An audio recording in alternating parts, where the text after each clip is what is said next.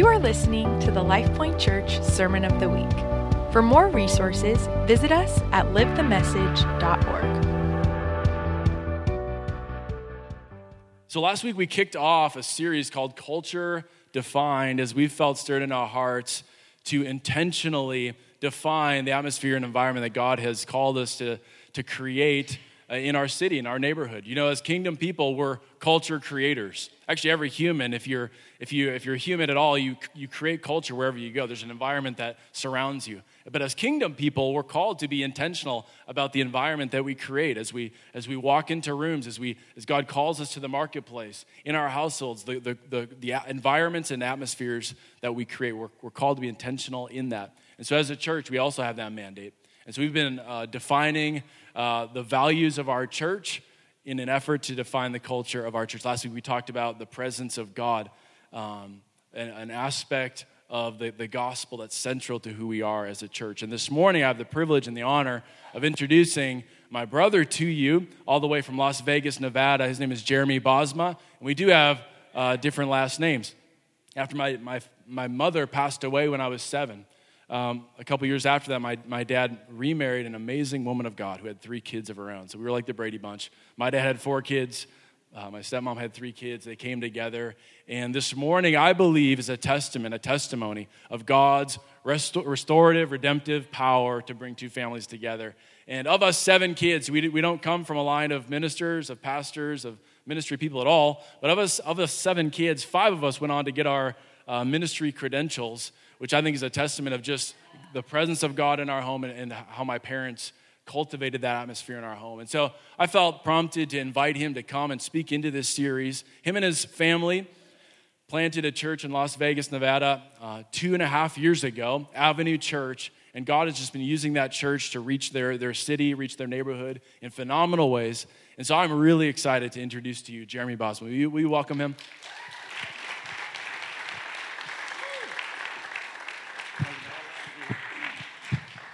My goodness. Did y'all hear I'm his favorite brother? Did y'all hear that? I heard, that's what I heard. And uh, do me a favor, turn your neighbor and ask him, Have you lost weight? All right, ask him real quick. Have you lost weight? You look good today. Have you lost weight? Have you? Come on. The answer is always yes, okay? Keep going.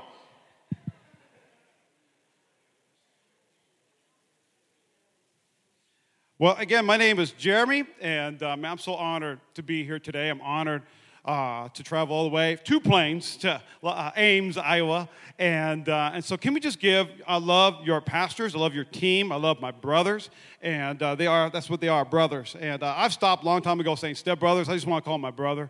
And so, will you guys give uh, your pastors a standing ovation? Will you give them a hand clap today? I love what they're doing. Come on, let's honor them today. Tanya, Kayla, come on. Awesome. And, it, and it's hard being Tanya's favorite brother in law, but you know, somebody's got to do it. And uh, again, my name is Jeremy, and uh, I've been married 12 years to my beautiful wife. 12 years ago, she proposed to me, and I said, Yes, baby, come on, somebody. I'm kidding, joking, totally kidding. If you're single in this place, you, what you do is you get on the knee and you show, you go, will you? And you show the ring to confuse them, distract them, and go, marry me. She just looks at the ring and goes, yes! And that's how I have a beautiful wife. And so we've been married 12 years. I have a seven year old. He's downstairs at Life Point Kids, and uh, he's, he's loving Iowa. He loves the open fields. He loves grass. Isn't that amazing? Like we have turf at home, okay? I don't mow my turf, I just blow it, right? Just get a broom and sweep my turf. And so, but also uh, married 12 years. I have a uh, one-year-old puppy as well, and so we have a golden doodle, very bougie. And so we have a dog. I didn't want the dog, but you know I'm living by faith as well, and so I'm excited to be here today. Uh, Pastor Drew did say we started a church two and a half years ago in the city of Las Vegas, and how many know it's been dubbed Sin City? And uh, it's been dubbed a city that people come to. We've heard many different things on the plane. Uh, when people are like, I can't wait to party, I can't wait to sin. But how many know it's not Sin City, it's Grace City? That where sin abounds, grace abounds much more. And how many know that we have a, a mission field in our city? And I always tell people, oh, you live in Sin City? Uh uh-uh, hold up. It's your people from your city come to my city and make it a Sin City. All right? I love my city. Just like Pastors Drew and Tony and, and the rest of the team, they love Ames, Iowa. God has placed us here, God has placed us there for a very important reason. So I'm excited for that. Um, and Vegas is unique. We get to do things that maybe other churches don't. Like we have slot machines in the lobby to collect tithes and offerings. All right? Come on, somebody. totally joking. Calm down. I'm just kidding, sir. Totally kidding. All right? And so I'm excited what God is doing. And Vegas is busy. Vegas is busy. It's transient. People come and go. Uh, there's lots of money on the strip, all those different things. But can I tell you as a testimony that our city is hungry for the supernatural? That our, our city is hungry for the Holy Spirit. They're hungry for the presence of God. That we're seeing lives change every single Sunday. And I love what we get to do. Um, I got to tell you a little disclaimer though. I'm loud and proud, all right? The reason why is because I'm hard of hearing. I wear a hearing aid in this year, and my nieces love to pop it out. Come on. I'm deaf in this year, and so I think for the past two days, Lucy's been on this side saying stuff to me. I have no idea what she is saying. This is just for looks. And the reason why is because when I was 18 months old, I had spinal meningitis. I was 18 months old, and I was in a coma for three days. But come on, somebody, like my Savior, I rose again on the third day. I came too, baby. Come on. And here's the thing in the 80s, they don't check nothing. They were just happy I was alive. And so uh, from 18 months old till I was three, they had no idea I was hard of hearing. Come on, we have good parents, don't we? Right? Had no idea I was hard of hearing. So I got yelled at for stuff, right? Take out the trash. I'm like, what the heck, you know? And finally, when I was three years old, I got a hearing aid. I wore all kinds of different kinds of hearing aids. How many in the 80s, hearing aids were the size of this thing, all right? I just carry it around. Talk to the box, right? And uh, and it's been powerful what God is doing. And I want to hear this, not to toot my own horn, but God called us into the ministry, called me to the ministry. I remember having a divine moment with the Holy Spirit at a retreat, and all of a sudden God spoke to me and said, I want you to be a pastor. And I looked at Tanya's dad, and I said, That pastors aren't cool. I don't want to be a pastor. You know what I mean? And all of a sudden God spoke to me, and God said, I want you to be a pastor. I want you to, be, I'm calling you to the ministry. And I said to God, God, I can't speak. God, I have a hearing problem. God, I won't be able to hear people. God, can I even do it? I felt like I was Moses, right? I have a stuttering problem. I'm messed up, jacked up. We have a terrible past. And God said, Don't let your past define your present, and don't let your present define your future. How many know God has a plan for your life? That we have all the excuses in the world, but God's still, still going to use you. Can I get an amen right there? Can I get an amen right there? And so um, I love the vibe and the culture of your church. I love that you're in a culture defined series. See, culture really means vibe, and a vibe is the atmosphere that you get from a church. So I love the atmosphere here. I love what I feel here. I love that you're hungry for God. Come on, somebody, right? I love that that that all that you're doing. I love worship. I love everything about this church. But a culture or vibe of a church can either complement the vision or it can eat the vision for dinner. Culture can eat vision for dinner if we're not careful. Culture is whatever we do or what we allow. I'm so grateful for Pastors Drew and Tony. I'm so grateful for his vision for this church, the values of this church, but also we're talking about culture today. We're talking about culture today. That vibes or culture complements the vision, then guess what? We're a united church. And you know, let me tell you, can I give you a little disclaimer today? The enemy's not afraid of a big church, he's afraid of a united church. A church united in the same spirit, with the same purpose, intent on bringing the Holy Spirit into our city and getting people saved. That's a good place to say amen. Now remember, I'm hard of hearing, so if I don't hear you, I think something's wrong with me. And come on, sister, come on. If I can't hear you, now if you shout louder, I'm going to go quicker and we could be out here by lunch, all right? And, uh, and if you shout louder, I'll think I'm healed. I'm healed, right? And it'll be amazing. So I'm glad you guys are here today. I am the strange brother loud and excited. You're like, well, he's real charismatic. No, he can't hear, honey. Come on. what? Do me a favor, raise your hand real quick, all right? I want us to be bold today. Raise your hand real quick if you're single, all right? Raise your hand if you're single. Raise, raise, raise up, raise up. Look at, look at, look around, look around. Keep your hand up, look around. This is what you got to work with, all right? Come on, somebody. All right, put your hand out. Raise your hand if you're married. Married. Okay, I heard a, a few gals. Put your hand back down. All right, gentlemen. Let me help you all here this morning. All right, I'm going to try it over, but most married people are like, Come on, somebody. All right. So, man, I need you to go like, woo, woo, right? Like, like arm candy. Okay, ready? Are you ready for this? Okay, single people. Yep, yep. All right, raise your hand if you're married. Woo, right? All right, praise God. I just healed your marriage right there. And now, reason why I asked that is because once upon a time I was single. I was single. Hard to believe, I know, but I was single. And uh, I think most people asked me out. I didn't hear them. Come on, somebody. Will you go with me? Huh? What? God protected me, all, everything for a reason. And I remember um, I took my, uh, I, I, I, went to the church where I began to work out. My wife was a college pastor there, and uh, I was a youth pastor, if you can't tell. And, uh, and so when I saw her, I knew that she was going to be my wife. I just knew it. I just knew she was going to be my wife. Now, it's not, it doesn't happen every time. I believe there's opportunity. I believe God does a work and a miracle. Uh, but when I met her, I just knew. And before we started dating, my wife had an opportunity to bring a plus one to a wedding that she was a part of. And so I remember she had a plus one invite. Now, how many know plus one's not a date? Come on, somebody, right? Plus one's not a commitment. Plus one is just like, hey, will you come with me so I'm not alone at this wedding? And so I heard she had this. And guess what, folks? She did not invite me, huh? She was not at all in alignment with the presence of God or the things of God in her life. I remember, I think back then, MySpace might have just started, right? MySpace. Many remember MySpace, all right? MySpace might have just started. I remember looking at my top five. She wasn't even in my top five. I took her out that night. And I would look at her pictures, all the different things that people were posting on their MySpace, and I felt super left out. I said, she had a plus one, but she invited no one.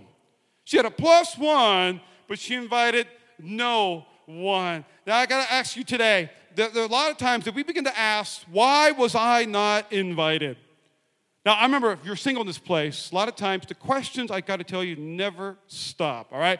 Uh, when are you going to start dating, right? Come on, somebody, right? And then you date somebody. When are you going to get married? Like, calm down, right? And after you get married, you think it's done, right? And then people go, when are you going to have kids? You're like, calm down. I got married for a month, right? And people get to ask the questions over and over again. And I remember and this is for single people here today. I remember when I was single and I began to say, God, who's going to be my wife? God, who's, who's, who's for my life? I began to remember that. I began to look around at everyone else getting married. Felt like everybody was getting married. Everybody was dating. Everybody had somebody. I was plus zero, right? I go to I go to Hardee's all by myself, you know, and it felt like it felt like everybody but me. I remember asking myself, who's next? Who's going to get married, who's going to get date, who's going to date, and, and, and all those different things. But then I began to realize that when I stopped looking at what others were doing, I, be, I began to be content with myself. Grow comfortable in just my relationship with Jesus Christ. I want to flip the script on this today that many of us that we found Jesus, Jesus found us, and, and we get plugged into a local church. But I want to flip the script today and to say that when we stop looking for the lost, we stop seeing the lost. When we stop asking, who's next in my life? Who is close to me but far from God? That they need a life giving message of Jesus Christ. But when we stop asking that question, is when we stop seeing opportunity. That's a good place to say, amen right there, huh? Come on, I'm preaching good already. I got 10, I'm in 10 minutes into this thing. And so, culture, the culture today is who's next. But the title of my message today, this morning, is Plus One Benefits Everyone. Plus one benefits everyone. See, plus one isn't just a please bring a friend to church tactic, it's, it's part of the culture, it's who we are as Christ followers. In everything we do, we bring someone along with us. There's an old African proverb, all right, that says, if you want to go fast, go alone. And many times that's how we are. I'm just going to do it by myself. I'm going to do ministry alone. I'm going to do life alone. It's safer that way. It's more comfortable that way. But it says if you want to go fast, go alone. But if you want to go far, go together. That's why groups are so powerful. That's why this community right here is so powerful. That's why instead of on Sunday morning, you say, you know what, I'm a little tired. I'm to watch on live stream. No, I want you here in community. Why? Because we can go farther together.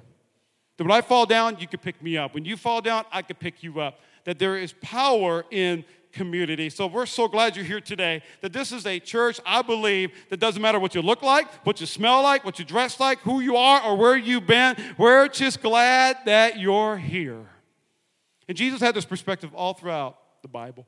That love that Jesus told his disciples, hey, we got to go out of our way. We got to go to Samaria. In Samaria, there's going to be a woman at the well. And so when he went to the well, he said, this is, this is my plus one for today. And he told the disciples, go get something to eat. I'm a fast talker. Come on, somebody. He told the disciples, let's get something to eat. And so the disciples went into town, and Jesus said, I am here. I'm here to give you living water because you're hurt, you're broken, you need Jesus. Jesus even went to the city and he found a tax collector up in the tree and he stopped the parade. He stopped whatever he's doing. He said, You know what? There's 99 here, but I'm going to look at the one. He says, Hey, you, everyone hates you, nobody likes you, you're taking their money, you're a tax collector. Why don't you come down from that tree and I'm gonna go to your house? I'm inviting myself to your house for dinner. I love that about Jesus, all right? You feed me, I'm gonna hang out with you. Because Jesus had a plus one. Jesus understood plus one benefits everyone. All throughout the Bible, Jesus left the 99. Do you know why? Because the 99, they're good. You're going to heaven. You made it. You got each other. I'm going to leave the 99.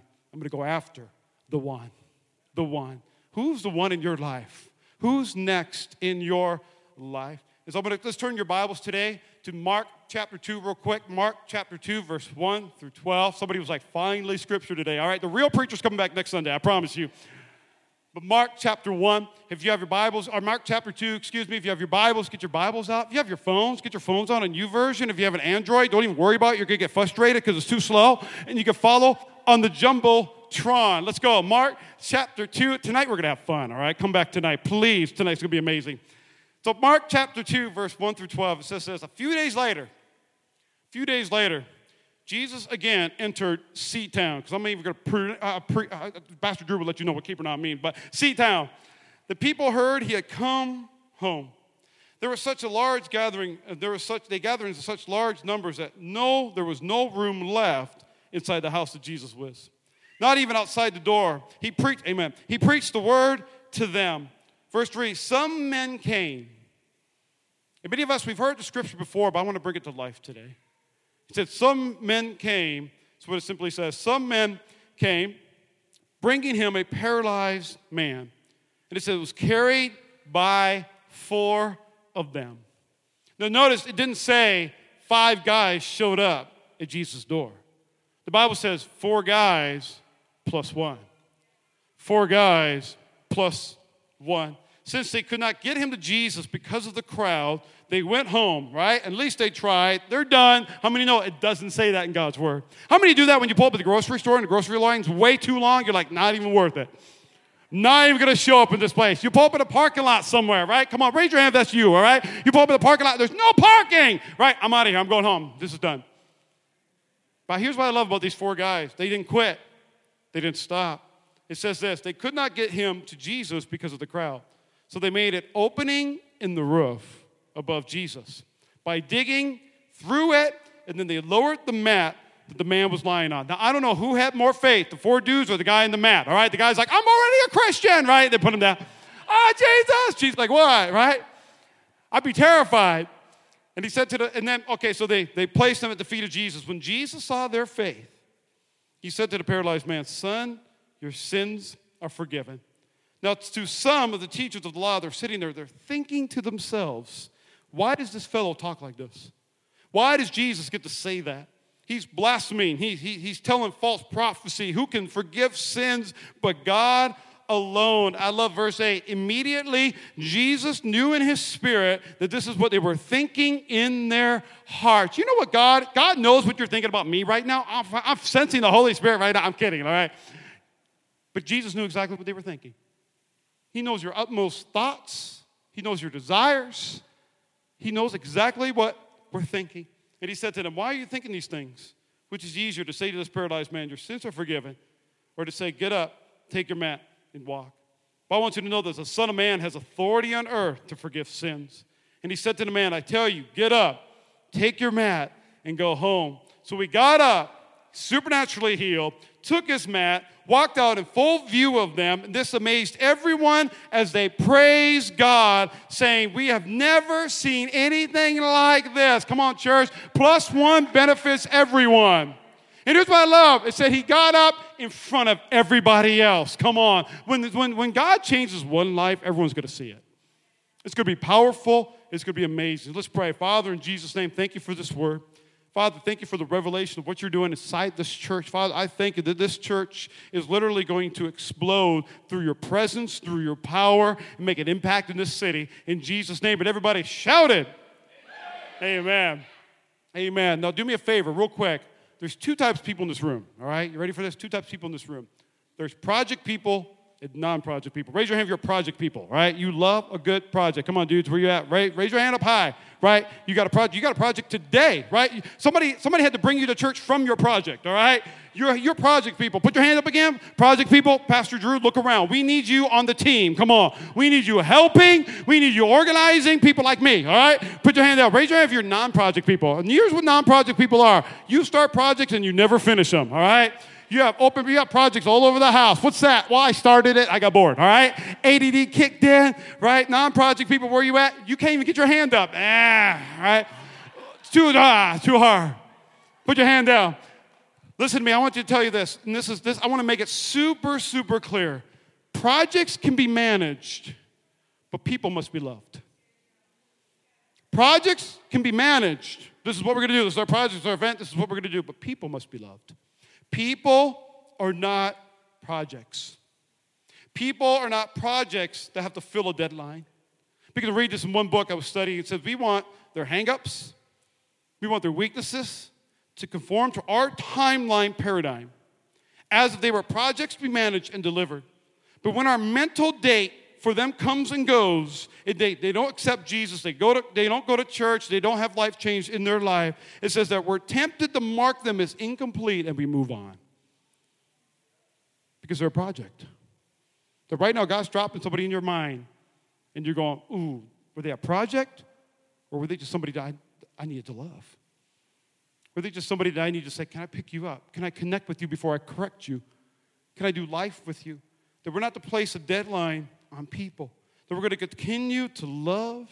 We're going to continue to invite.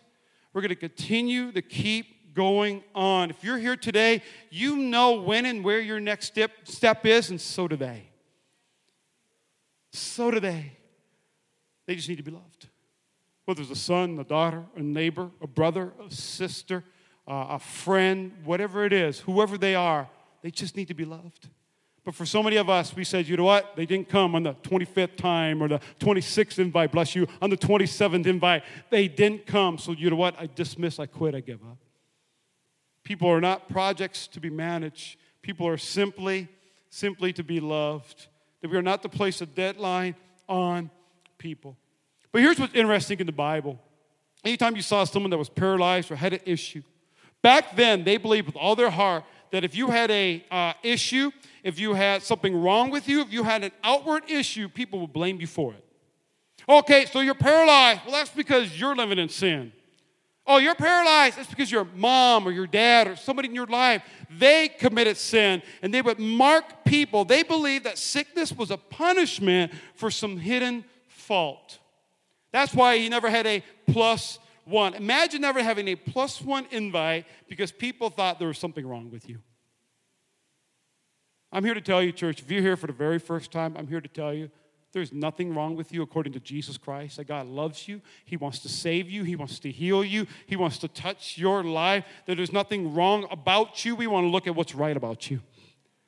We want to look at God's plan and call over your life. And so here's the dudes. I love the four dudes. They had a plus one mentality. They understood plus one would benefit everyone.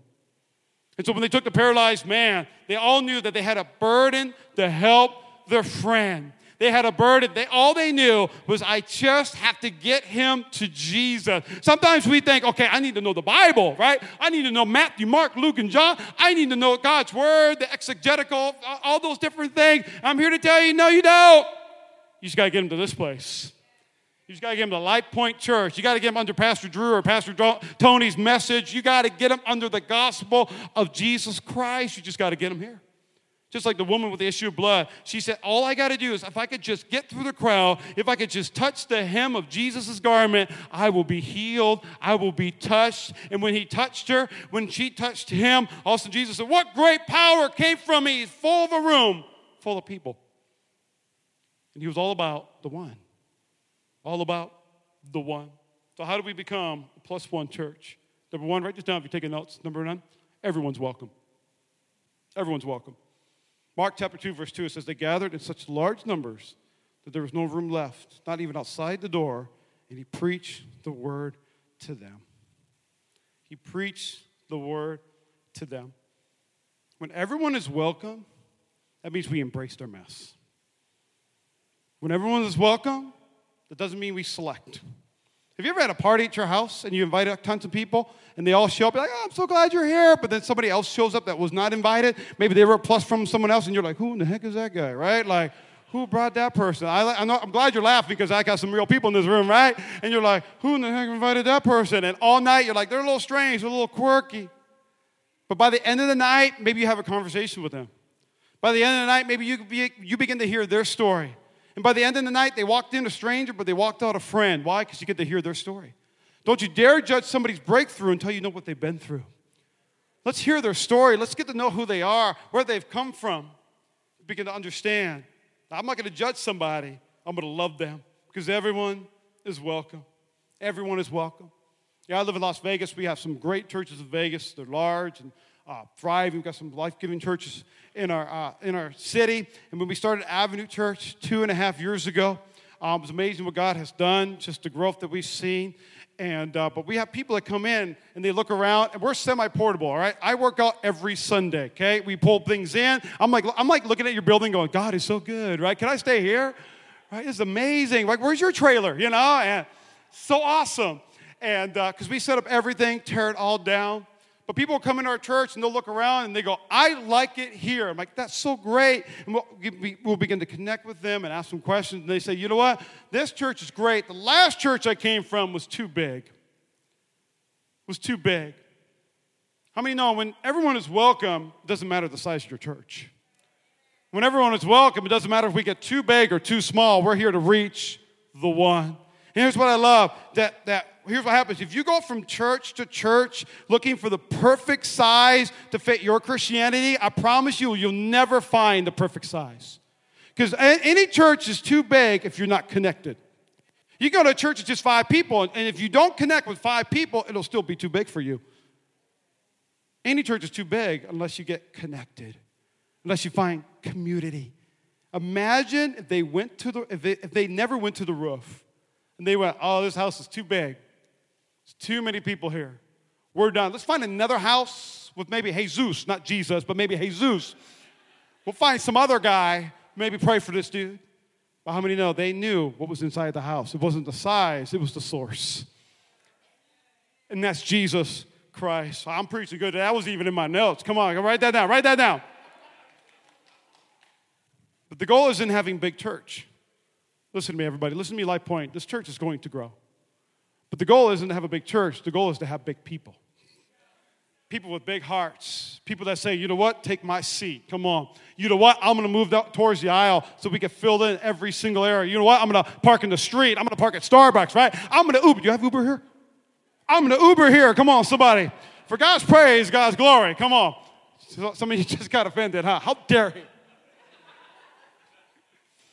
But maybe you have trouble accepting people with problems because we have more problems than anyone else. Or maybe you've been hurt by the local church. You've come into Life Point, paralyzed yourself.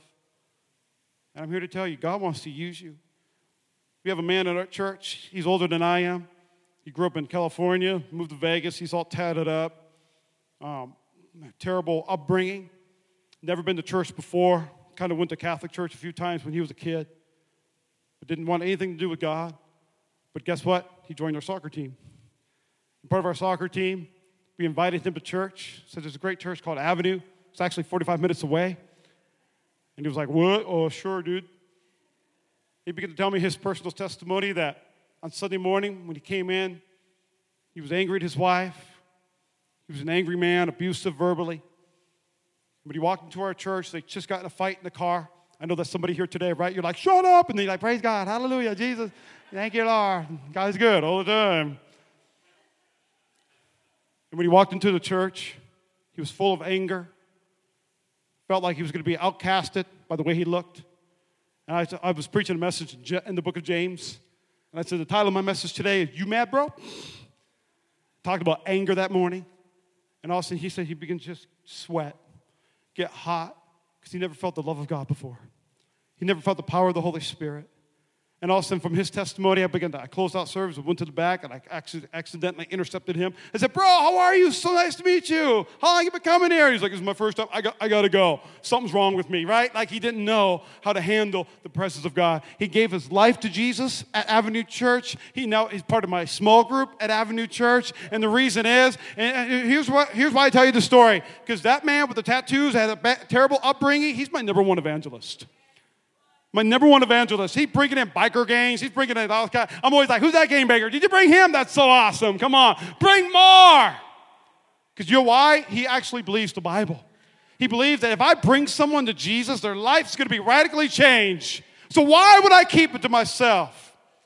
So they had a plus one mentality.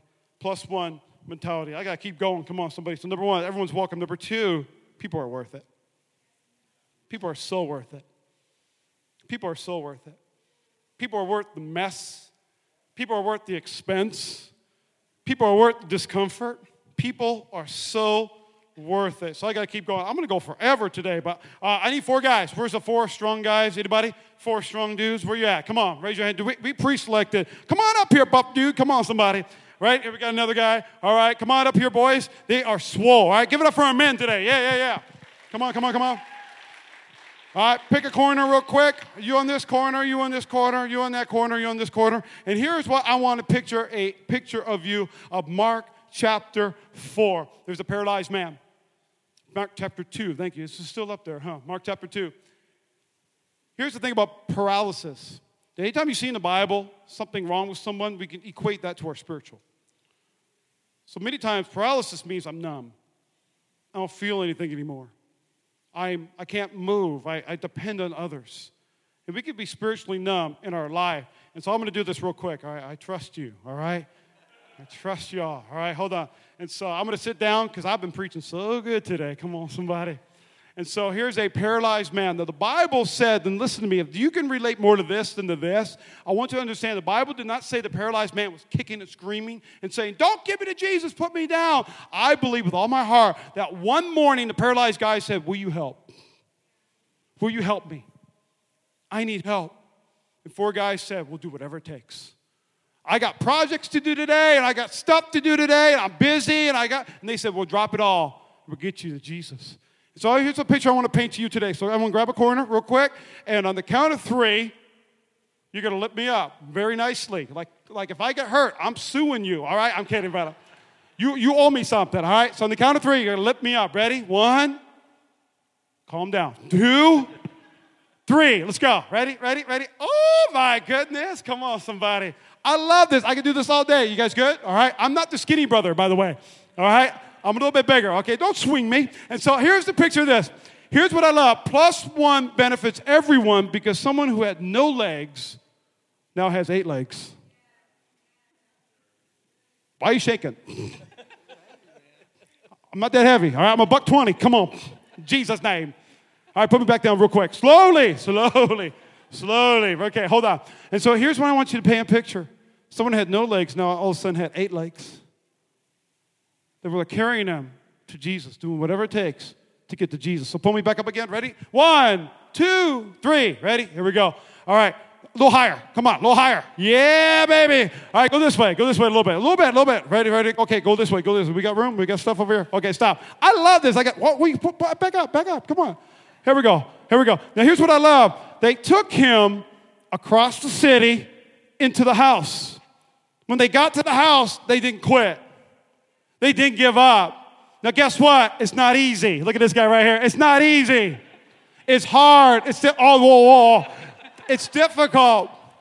When they got to the roof, I don't know what they did. I don't know if I was over his shoulder and they got him up there. And when they got to the roof, they began to break through the roof. When they broke through the roof, then they lowered him down at the feet of Jesus. I want you to see this picture today because this is not comfortable. This is not easy.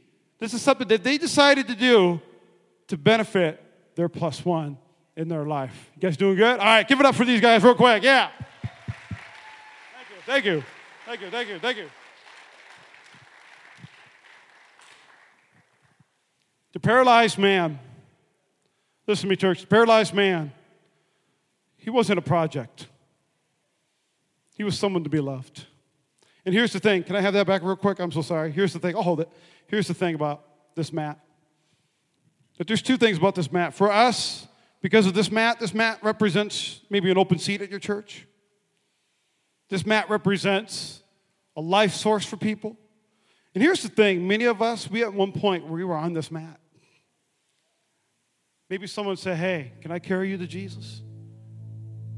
Can, you tell, can I tell you about a man who forgave all my sins and set me free? I'm here to tell you, church, that your generosity has paid for this mat. Your generosity made a way for someone to experience Jesus Christ. But sometimes here's what happens when we stop looking, then we're going to stop seeing. And many of us, we have a mat in our life, we have a, we have a light bulb, we have a saving device for those that are close to us but far from God. But the problem is sometimes, church, we go, you know what? I need to learn more about God, and you know what? I need to, you know, just get comfortable, and I need to just attend every week. And now something that becomes a life source now becomes your personal comfort. We say, God can't use me, or God's not going to use me, or what if they say no? What if they decline me? What if they don't want Jesus in their life? I want to encourage you today don't get too comfortable. The kingdom depends on it. Here's what I love about God if God wanted to, He could save everybody. He could come down and heal the sick and do wonderful, powerful works. He could show up like a burning bush. He could send angels. But you know what God decides to do? God decides to use people. Because He loves people. And He wants to use you. That there's some gifts inside of you that could change a life. That when you stand at the door and you smile, that's life to somebody. When you put a chair out, when you move, when you give up your seat, that's life for somebody. When you go in the parking lot because it's too cold and you're waving cars in, what are you doing? That's life for somebody. When you give and you tithe and you go over and beyond, that's life for somebody. Jesus moves at the speed of your generosity. It's life for somebody. We cannot get too comfortable. We cannot get too comfortable. I have a friend at our church.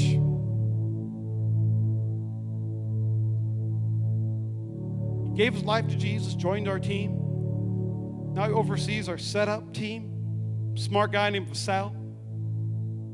I said, Vassal, what brought you to our church? He said, I saw your church online. He said, I told Jesus that morning, I'm going to give church one more try.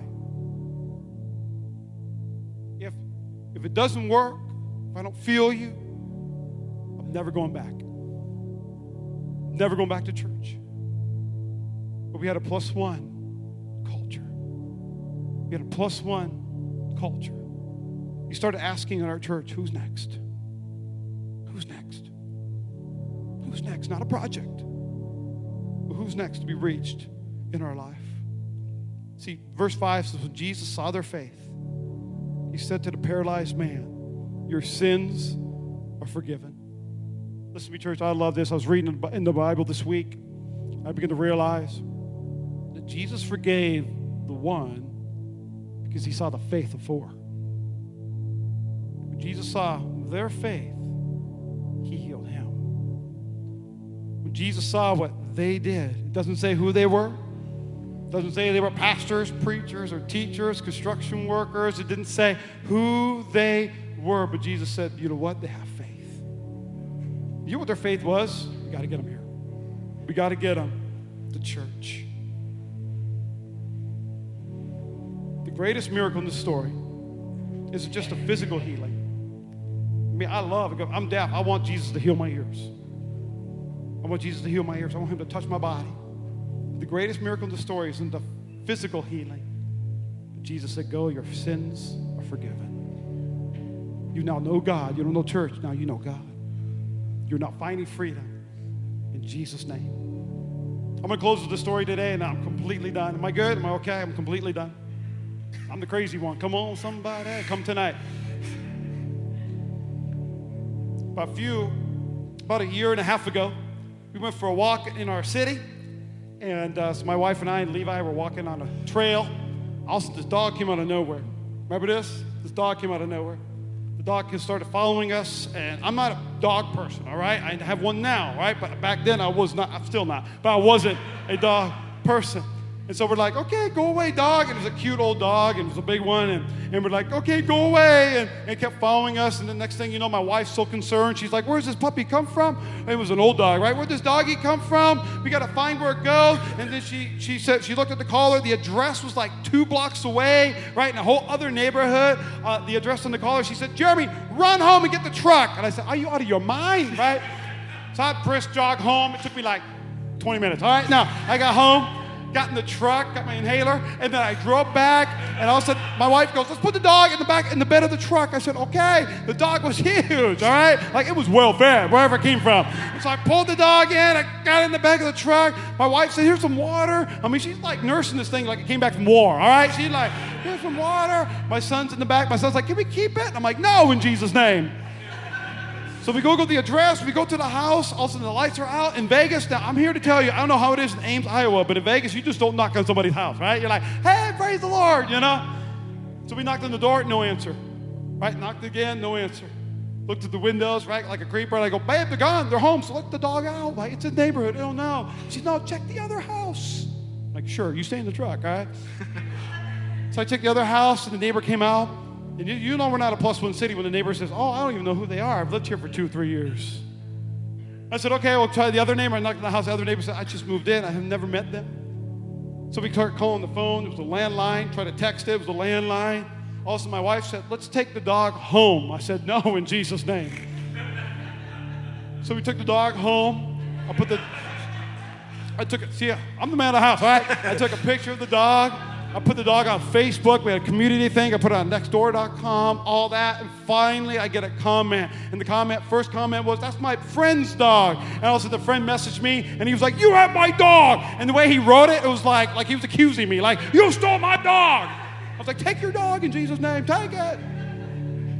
I remember when he came to our house, we opened the front door. He had a beard all tatted up, and all of a sudden he went, he went, Where's my dog? And I said, Yell her name. And he said, Hallie, right? He said, Hallie! And tears in his eyes, and the big old dog comes out of nowhere, and she runs to him, and it was like, And remember me, right? And it was like, and they embraced. He fell to his knees. He hugged her. I'm trying to, I'm like, whatever, dude. You know what I mean? Like, get your, get your dog out of here.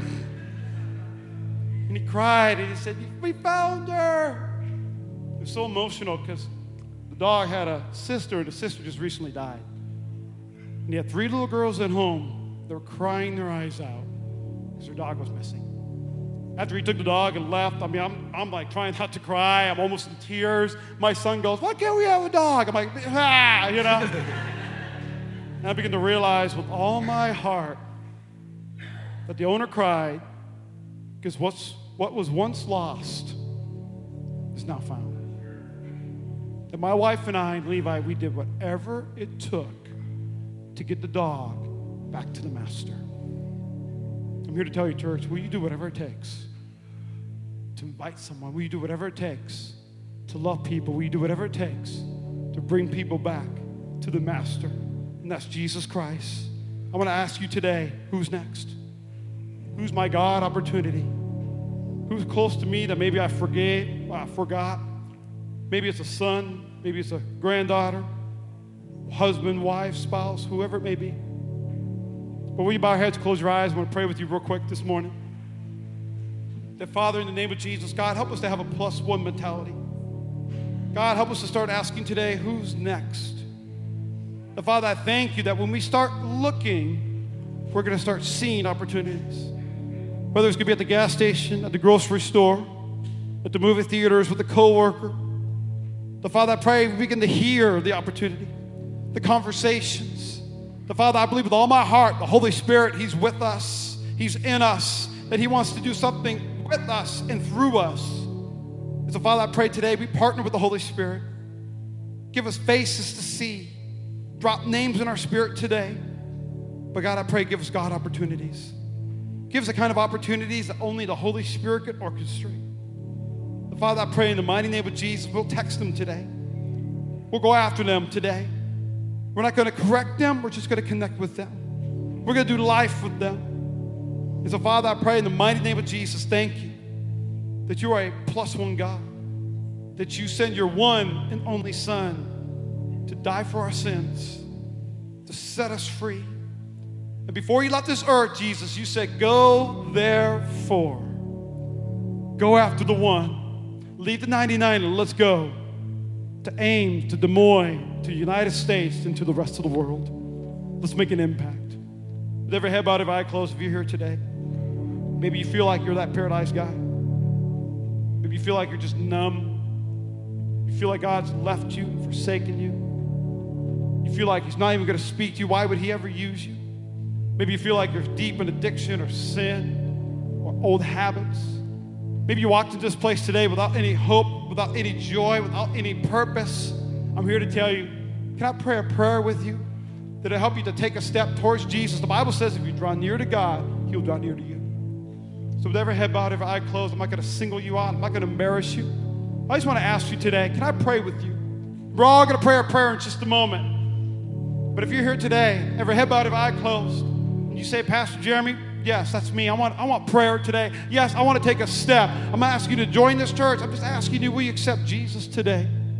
Whether it's a recommitment, but if that is you, just put a hand up and put it right back down. That's all I want. Put a hand up and put it right back down. Yes, anyone else? Just up and right back down. I want to pray with you today in Jesus' name. In Jesus' name. Let's all pray this prayer out loud. Say, Jesus, I need you. Say, thank you for dying on the cross.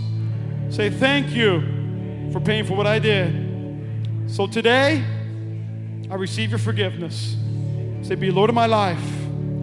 Say, be number one. Say, with all my heart, the best way I know how, I'm going to live for you. Say, I now know who I am. Say, I'm saved. I'm redeemed. I'm a child of God. Come on, everyone stand with me, please. We give God a clap of praise today? Come on, worship team. This has been the LifePoint Church Sermon of the Week. For more resources, visit us at livethemessage.org.